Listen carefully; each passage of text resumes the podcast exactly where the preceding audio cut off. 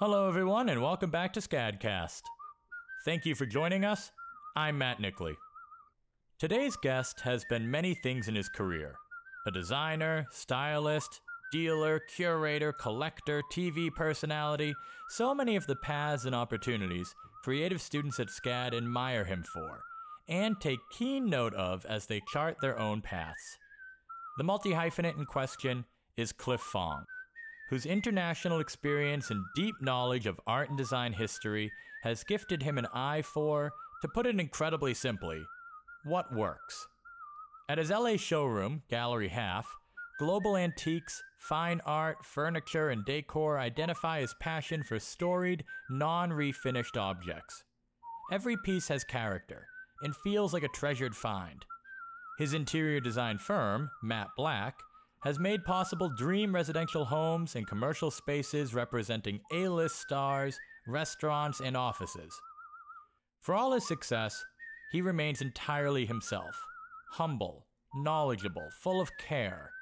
As much as I admire what he's created and his classic appearances on Ellen, it's Fong's work ethic that I admire most of all.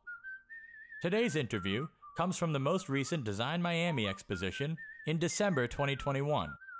Paula Wallace interviewed Fong before a live audience of SCAD alumni, international guests, design dealers, and enthusiasts, all fans of Fong's precise blending of periods and styles, his collector sensibility, and his egoless approach to doing what he loves. Yes, you'll hear a little bit of background noise of the expo buzz and even a distant fire truck at one point, but the depth of the conversation is what truly fills the air.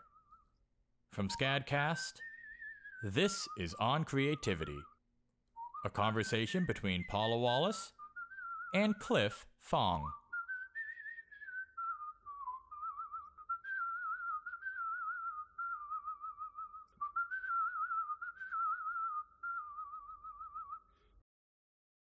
Well, you know, I have been wanting to talk to you for a very long time. You know, at SCAD, we have over one hundred different degree programs, including fashion and interior design, and I know you're expert at both of those, um, and design can take on so many uh, different forms, like interior design or graphic design or furniture design, but I'm wondering if you could tell the audience how your experiences in fashion and interior design have intersected. Well, so I started working in fashion when I was about eighteen or nineteen years old. And I was telling somebody earlier that I, I had done just about everything there is to do in that industry, from, you know, being a, a very mediocre model in the beginning, um, being a buyer, being a designer, merchandiser. So I, I really, I, I really enjoyed the industry a lot, and it was, it was such a privilege to get to be able to do as much as I did. But at a certain point, I mean, if you think about fashion At, at its highest level of interpretation, it's it's a it's an art and it's a means to communicate. But I, I think oftentimes the business side of it overwhelms those those other two objectives. And if you're working it on the business side, or you can't help acknowledge that that um, business usually has to come first before everything else. So at some point, I just realized that maybe this wasn't sustainable. I mean, certainly it's wonderful being in European capitals around beautiful people, eating great food, you know, going to fabulous parties. But that wasn't a way I thought I would ever continue to grow or experience anything better than that. And, and, and in some ways, it just felt a little too flimsy for me. So at a certain point, because I had the, the opportunity to be in European capitals all the time, um, instead of buying more clothing, or I, I've never been much of a souvenir person, I started shopping for design. Mm-hmm. And I and I, I bought my first piece um, of mid-century design, French mid-century design. Um, it, w- it was a standard chair by Jean Prouvé. And it was still in francs, and I, I paid five thousand francs for it, which was about one thousand dollars, which seemed insane at the time. I mean, now you can't purchase one of those for under twenty thousand dollars. So, so I. But that obviously wasn't my reason for doing anything. Um, I just felt somehow connected to that work, and and because I was, anytime I, I became kind of obsessed with that period of design. So every time I would go to Europe ever, or anywhere, Scandinavia, I would bring home a piece of design. And I had kind of put together an interesting little presentation at my house, and and and a friend came over and they saw it, and I, one friend asked me and another friend asked me, and as we all kind of grew in our careers, and and some of those friends grew exponentially in their careers, meaning bigger budgets, bigger bigger houses. Some of them I've done projects for, I, I think over the last three years, it could be over two dozen projects. Um, so it seemed like a very natural transition to me. But also, I think in the way that I that I kind of approach my my design work is very similar to how I might approach sort of getting dressed in the morning, or or helping someone else get dressed. And and I think I, I use this analogy a lot because I think it helps demystify the, the design process a little bit, because I think a lot of people don't know how to look at a room, can't really see um, how that room might evolve or take shape. And, and at one point in my life, I remember a friend of mine who came to my apartment said, oh, you should do this, repaint. And, and, and I didn't have a vision for it at all. I did not know what he was seeing. I couldn't see it. Um, but the more I asked myself to look, the more I thought about it, I, I really developed kind of an, an interest in, in seeing things a different way always. Um, however, now I, I feel like I don't want to be that person that always looks at something critically and wants to see it differently. I don't want to be that person that judges everything. Or and, and you know, there are a lot of wonderful designers who do do that, and they, they make a beautiful living at it. But But I, I only do that when asked or when tasked, you know, mm-hmm. to do so. But, um, sorry, back back to the fashion analogy. I, I think if you think about a rug as a pair of pants, and, and I like really worn, beautiful nineteenth century textiles, there isn't always the budget to do that, um, so it doesn't have to be that. Sometimes I have to hunt a little more. But to me, that kind of textile is sort of like a great pair of faded jeans. Mm-hmm. And then you can put something on top of it. You can decide who you want to be every day when you're dressing. Do you want a cashmere sweater? Do you want a big hand knit sweater? Do you want a tailored sport coat or a sexy little shift, you know? Mm-hmm. But but you can almost put anything on top of a pair of jeans mm-hmm. or a pair of chinos. Um, sometimes you want to dress a room up and it needs to be a little more tailored, and, and some rooms are like tuxedos. Some rooms are like, you know, casual Fridays, and, and some rooms are give you the endless like opportunity for for interpreting your mood or your feeling. And it could be daily, it could be seasonally, it could be yearly. There are a lot of clients that I've worked with where we'll redo their house or just a room several times over the years just because it's fun to change. And and that is that is a huge luxury. The other thing I think it's really important to remember about design, or when you when you are approaching your own home, is that really it should say something about yourself. And and I think that's an opportunity not to be missed, to communicate something that you feel is personal, that that registers with with something authentic in you. And you know, there are a lot of clients who might call me and ask, um, well, to make their home look like their favorite vacation spot or their hotel, or and, and I I don't really love doing that. And there's no shortage of designers who can do that.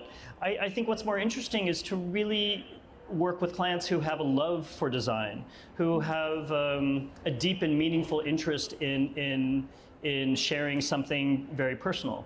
That's the value in dressing a certain way, and that's also the value in dressing your home in a certain way, is that you're able to communicate something about yourself.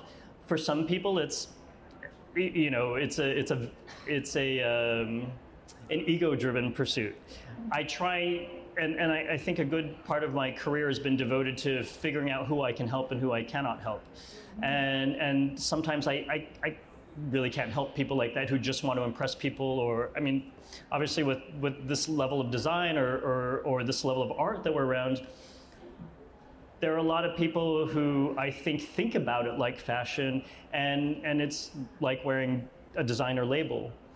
But I think it's much more interesting if I can help people who who really appreciate the philosophy behind something, and not just as a signifier of success or financial freedom or whatever it is that is their is their, you know, mood or goal. I, I really I really like the idea that hopefully I can help improve the way somebody lives, that I can help share something with them that maybe they wouldn't have come to on their own. Um, and really, I, I think it's about making, getting, p- helping people get the best life out of what it is that they're approaching in their home. And if you think about fashion too, there there are a lot of people who, um, you, you know how sometimes there's there's sort of like a basic person in the office who maybe looks good in like chinos and, and an Oxford shirt or jeans and a sport coat. And then you go to a party and they're wearing something completely ridiculous, like a funny tie or a party shirt, and you just think, well, you know, you, you look so good when you just keep it simple. And some people need to keep their homes simple. Some people don't have the dialogue or the or the experience or education to to really wear something avant-garde or, or something progressive fashion-wise. And I and I think people should be careful about that in their home too. It's really important that I, I think everything in life should be an accurate reflection of really who you are on, on a on a soulful level, and and not just to impress people or show off or, you know, look like you're a baller, you know. So, and and I think people make those mistakes in their homes and they end up having, I, I can't tell you how many times I go home shopping with clients and and you you go into a great little mid-century home, and, and that's probably some of the best architecture we have in Southern California is from the mid-century. There's also earlier pieces like, like Mediterranean architecture, um, Uh, mission architecture. There's a lot of really good stuff, but I like mid-century. It's really upsetting to me when, when you go into a beautiful mid-century home where the outside looks impeccable, but the inside, I think people got a little bit creative, like they put on that funny tie and the party shirt, and the bathroom looks like it, the bathroom looks like it was something from Las Vegas, or or you're at a cool home in the hills, and all the finishes look really like slick and glammy, like Beverly Hills. I. I I, I think I think you have to stay close to the soul of the architecture without interpreting it directly. And and when we get dressed, I think we have to stay, you know, we have to recognize what it is that, that are our strengths and weaknesses, accentuate the things that are that we're most confident about, and understand how to de-emphasize what it is that we don't want to draw attention to, like, you know, like a spare tire or a, you know. Well, Cliff, I know that you studied art history, mm-hmm. and um, and so in studying art history, which is one of our majors at SCAD too, mm-hmm. um, you really do learn a lot about iconography and symbiology and just close observation. Um, and I'm wondering how you apply that um, in your with your clients um, and to figure out um, maybe what suits them the best. Is yeah. that, do those observational skills that you learned in art history really help you as an interior designer? Uh, very much so, I think. I, I have, um, although not lately, I generally have a very good level of retention. But I, so as a student of art history, when I started spending time in Europe for fashion, and, and also I was in Europe for many years before I started working in fashion because my father lived um, My father lived in Wiesbaden, Germany during my adolescence. So when I got to a certain age, I was able to travel on my own. And and and then after studying art history in college and then going back to work in fashion, I realized almost almost everything that I learned at, at my university helped me put everything I saw in Europe into context, whether it was a piece of architecture, a piece of fashion, a piece of furniture. And, and it really helped give me, I, I think, a, a good foundation for understanding how how things should be addressed contextually, which which doesn't mean that everything has to be a historically accurate interpretation of of whatever period is that you're interested in designing. I personally don't like that because, like fashion, I think taste and style is really in the mix. It doesn't take any it doesn't take any talent or, or level of taste to just go and, and buy something off a runway, um, have have that same look from head to toe. Nor does it take any any creativity or, or level of taste to buy everything in a showroom and just have, and, and there are wonderful showrooms here, but I don't think any of us would necessarily want to live in something in that a, felt like we just bought the, the whole store. So I, I I think if you interpret something so directly, it doesn't feel personal. It doesn't feel imaginative, and it, it also living living in a city like Los Angeles, everything feels a little flimsy, like set dressing. Mm-hmm. And I, I think addressing things in a more personal and authentic way between architecture and, and client ends up making, you know, something feel more intimate, more personal, more more authentic. Um, so, you know, with a lot of those things, in, in pursuit of, of that that look that is really personal, sometimes I might I might have a little bit of a departure from what might seem historically or, or you know, appropriate for for a house or for a yeah, piece of architecture. It's in the mix, as you said. Yeah, and, and and I like a mixture of high and low. I like a mixture of old and new. If you think about our, our you know, style icons that we have, like, I don't know, Jackie Onassis or or a member of the royal family of Monaco, or or Anna Piaggi, or, you know, all, all these wonderful, uh, the Salsani sisters. They would never be seen head to toe in Gucci, or, you know, not that Gucci's bad, we love it, but but they always created a little bit of irony, or and, and approached things with with a, a clever kind of sense of humor, and and I think interiors should be the same way. Yeah. I think if you're if you're careful about how you put together things that might be from completely, you know, different time periods, different origins, different different you know um, aesthetics. If you if you handle it appropriately and you, and you kind of take cues from common threads, or or or just have fun with it and it's trial and error, you end up creating something really fresh, yeah, and not something that feels just like, yeah, you bought at the store, you know. Yeah. I'm wondering if um, your practice extends to advising people about their art collection. Yeah, absolutely. You know, I, I, I love working with art, and, and because art history was an, was an important part of my education, I think art is a very important part of our program. And and I, I also think everything in environment should have meaning. And sometimes, for me, if it if it just suits some sort of decorative scheme, that's not substantial enough. And I want I want people to love everything that's there. I I want people to feel like it registers with them in some way. And that is one of the beauties and, and, and privileges of working with fine art, because it has the opportunity to do that. However, I mean, I, I think if you if you think about any other industry like real estate or or how stockbrokers work, there's governing body that, that has some oversight over all those transactions, especially anything that's more than six figures. Well, you can sell a, a four million dollars basket without any education in art, any certification, any anything. It's the Wild West when it comes to art. So I really love it, and I help. I try to help advise responsibly, but to be honest, I don't love the business of it, because I think too many people concentrate on on on finance or, or the investment potential, and not really from an honest or deep and meaningful love for art, which which I feel like is is more my perspective, or what I'm what what, what I'd like to share with people. You can't expect everybody to think and do everything exactly the way you do it, nor would I want people to do that. But when it comes to fine art, I, I'm a bit of um, I, I I feel really strongly about making sure that people concentrate on the creative work, mm-hmm, and not not the auction prices, or, you know, not the auction comps, or the idea that an artist has an upwards trajectory, making it a wonderful investment, or, or something.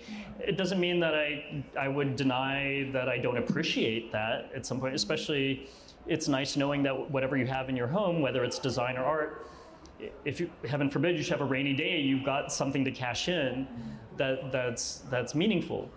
But but outside of that, I, I don't like the idea of art speculation at all. And I think most clients kind of want that, so so I'm more likely to partner with a good art advisor, someone I trust, someone who's not gouging, someone who is responsible, and, and provides the service more than the idea of of helping themselves to to a nice commission. Yeah. I think the audience would be interested in the wide array of different types of work you've done. So designing private suites at L A X and like a mountain lodge and. Uh, North Carolina, um, restaurants, uh, high-end restaurants. Can you tell us a few war stories? Horror stories? War oh, stories. War stories. I mean, I could do both, I guess, but I... I was telling everybody a horror story from last night, actually. Um, uh, well, you know, actually, I, I think I, I think it's wonderful that there are a lot of designers who have like kind of a signature look. I think actually that's quite an accomplishment because there's so many variables in design. I think it's hard to really consider from an aesthetic perspective driving the same point home all the time. I, I'm, I'm really thankful if people find that in my work, but but I also also with that comes some trappings, and every once in a while I find myself defaulting to too many things that are similar with, within different projects. So so for me, I, I think It, it's it's really important as a creative person that I'm exploring a different aesthetic every time I do something for somebody. But but really as designers, and, and I and I think a lot of designers need to be reminded of this, what we're doing is providing a service. We are not this is not a vehicle to, to manifest our own creative agendas. Mm-hmm. And if you don't respect the client and what the client is saying, what the client needs, what the client what the client wants, and you, you're only listening to your own creative voice, I, I think eventually your practice will suffer. Mm-hmm. So so it's really important to me, not only creatively, but also from a service perspective, that I look at every single project in, in a fresh way every time.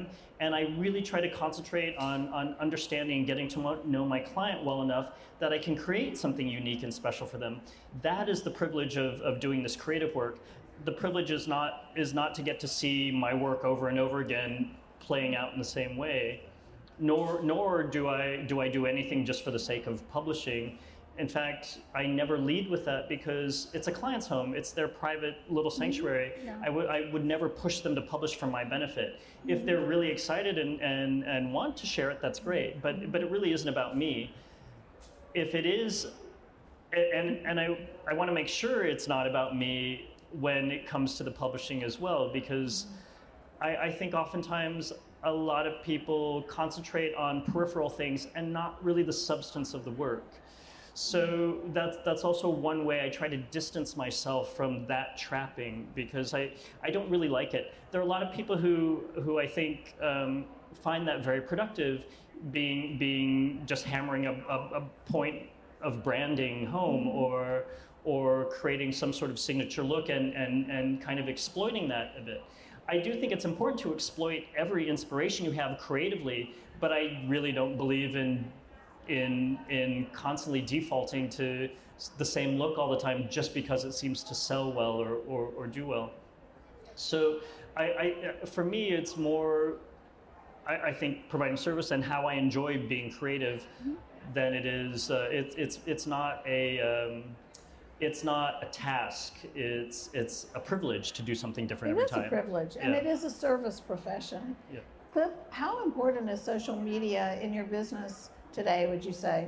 Well, I, you know, there are a lot of. I think there are a lot of designers that I know, colleagues of mine, friends, and we work all work at a similar level. Mm-hmm.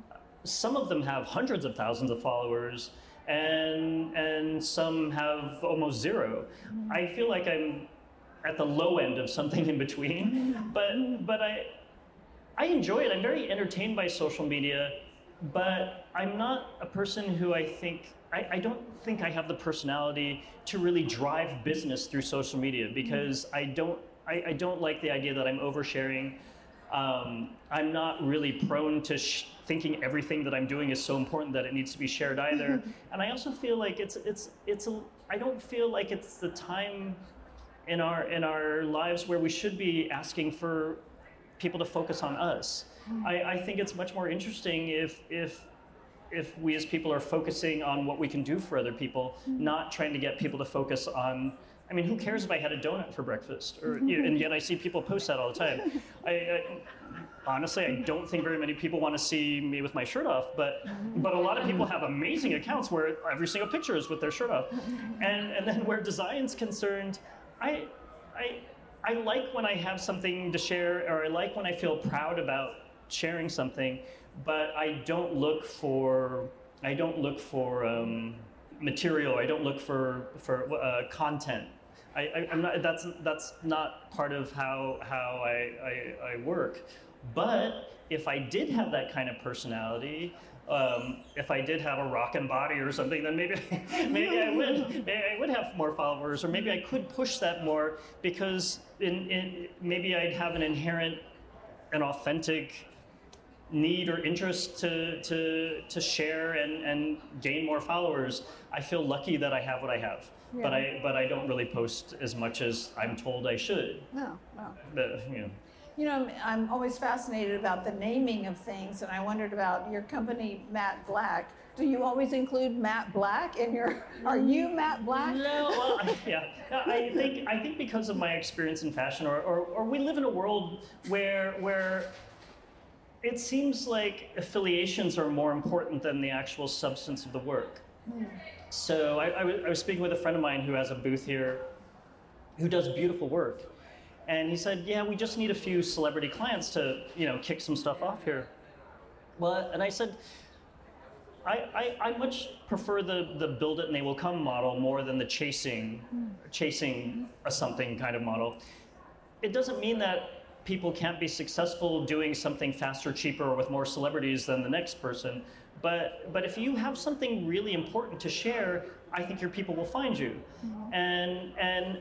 Of course, it doesn't hurt if someone helps boost your, your press or your, your outreach, but mm. I, I do think it's really important that you that people understand that that's not a guarantee for anything, not a guarantee that it's a good project. Not there's no guarantee that that's a that's an important or strong affiliation, um, and I think it's really important that that people stay focused on the work and not the affiliations. You know, so.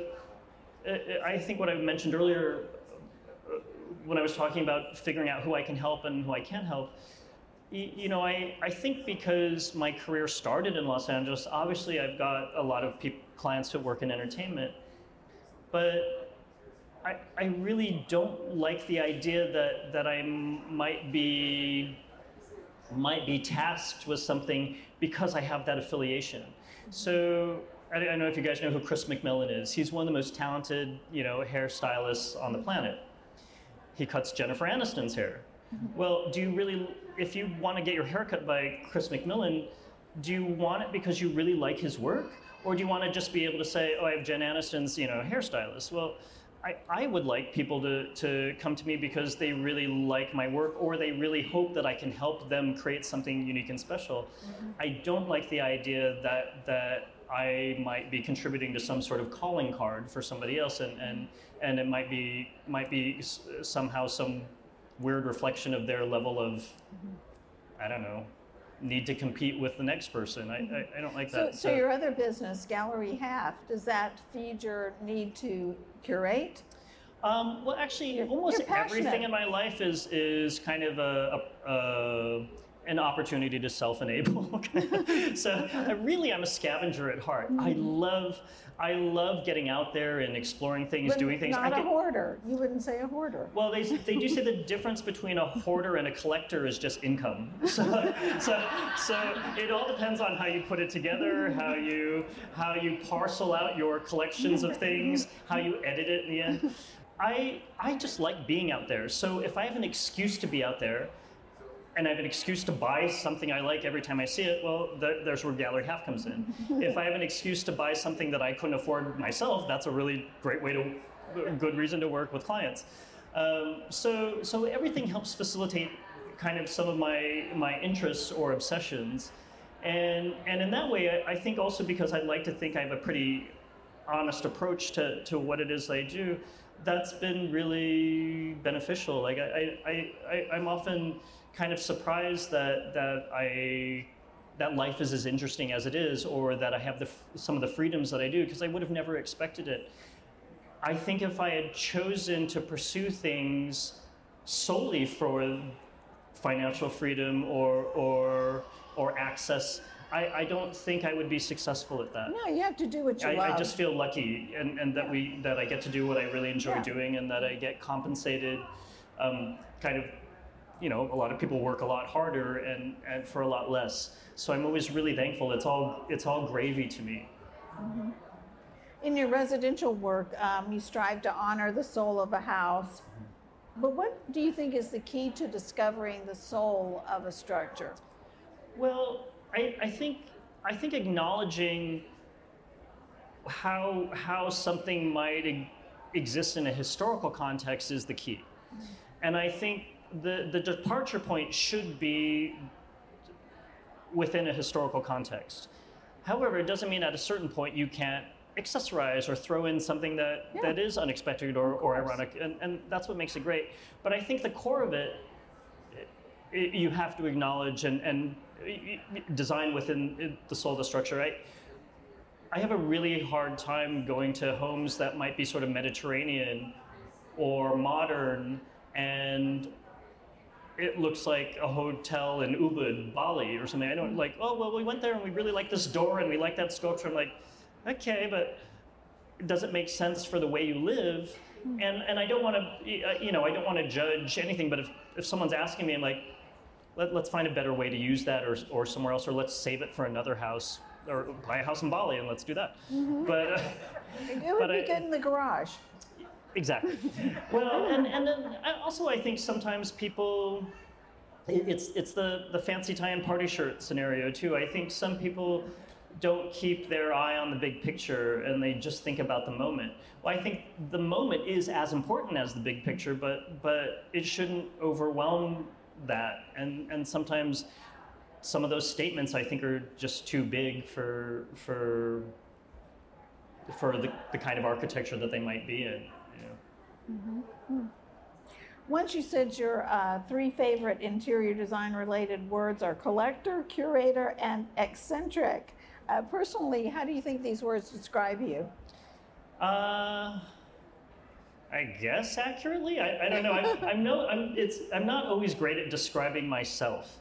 Um, it doesn't mean that I don't have my thoughts and opinions or my hopes, but I, but I, I find that it's not always easy to talk about myself in that way, because it, what what feels important to me, I don't expect everybody else to to think of it in the same way. Mm-hmm. But I, but one thing I have realized in the last like you, you know, decade or last half a dozen years maybe, where where there is a little more attention for my work or maybe me as a person.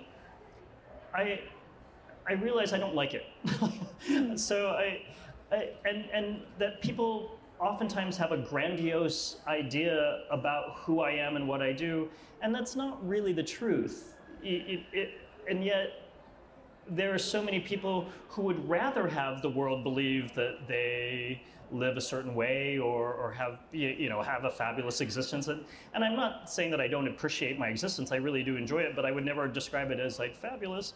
Or uh, but but I but but it is lovely, and, and I'm very thankful. So I I always take those kinds of comments with a grain of salt, because that's not how it feels to me. And if it did feel that way to me, I'm not sure if I would I would respect myself in the same way if, if I had as high opinions of myself as as the press might. Yeah. Well, you seem to really take the long view, uh, Cliff. And I wonder, like, how do you support or how do you think that um, this manifests in supporting emerging designers?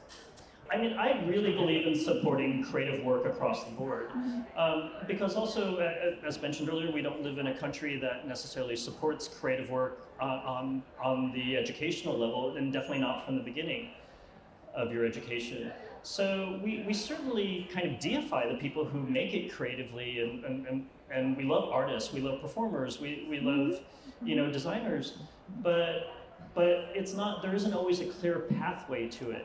And and I think that is something that would be really helpful if, if we got to cr- think about our lives more creatively and less about checking out boxes or, or you know yeah. meeting certain expectations. Um, I, I was living and working in and out of Mumbai for about six years and ninety days a year back and forth. I had more hair then, it wasn't gray. I mean, it was hard. Um, in fact, it was really, really hard the first three years. I, I, I was horribly depressed there, even though we were doing beautiful work, or I, I felt like it was beautiful work. And then, and then I started to really open my eyes and think about what it is that I was seeing. And you know, it's it's a hard, you see things that are very hard to, to process there. it's it's a brutal place. Um, obviously, there's a lot of poverty and, and clean water, clean anything is is is not so easy to find.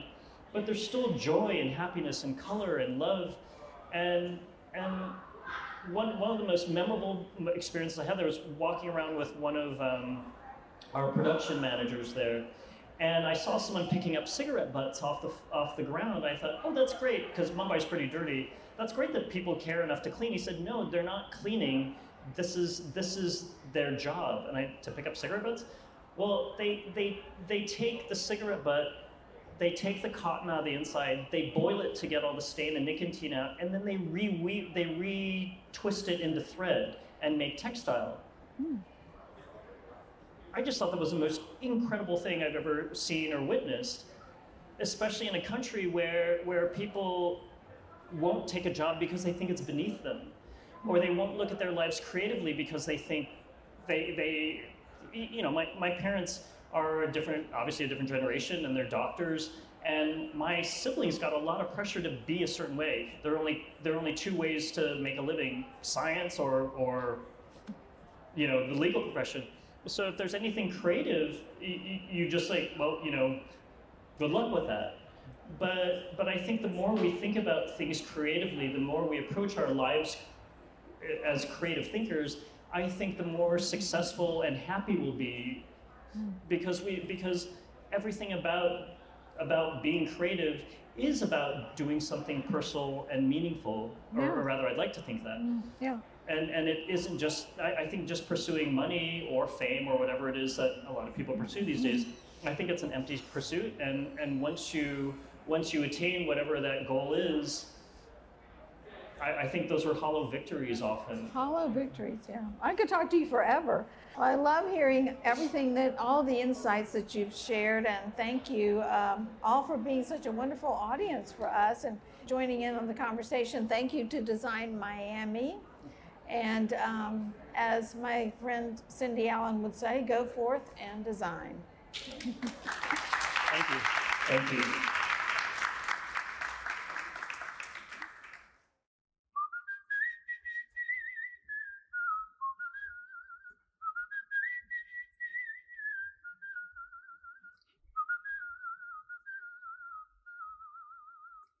I hope you enjoyed hearing from Cliff Fong.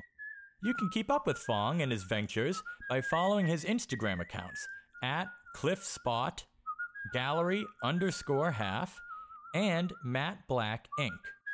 I also highly recommend exploring the Gallery Half website and seeing the incredible pieces as well as the simple beauty with which they're photographed and displayed. So many sources of inspiration available there. Thank you for tuning in to SCADcast and On Creativity. Executive produced by SCAD president and founder Paula Wallace, with original music by SCAD alumnus George Lovett. On behalf of the entire SCAD community, stay safe, stay healthy, and stay active. We'll see you next time.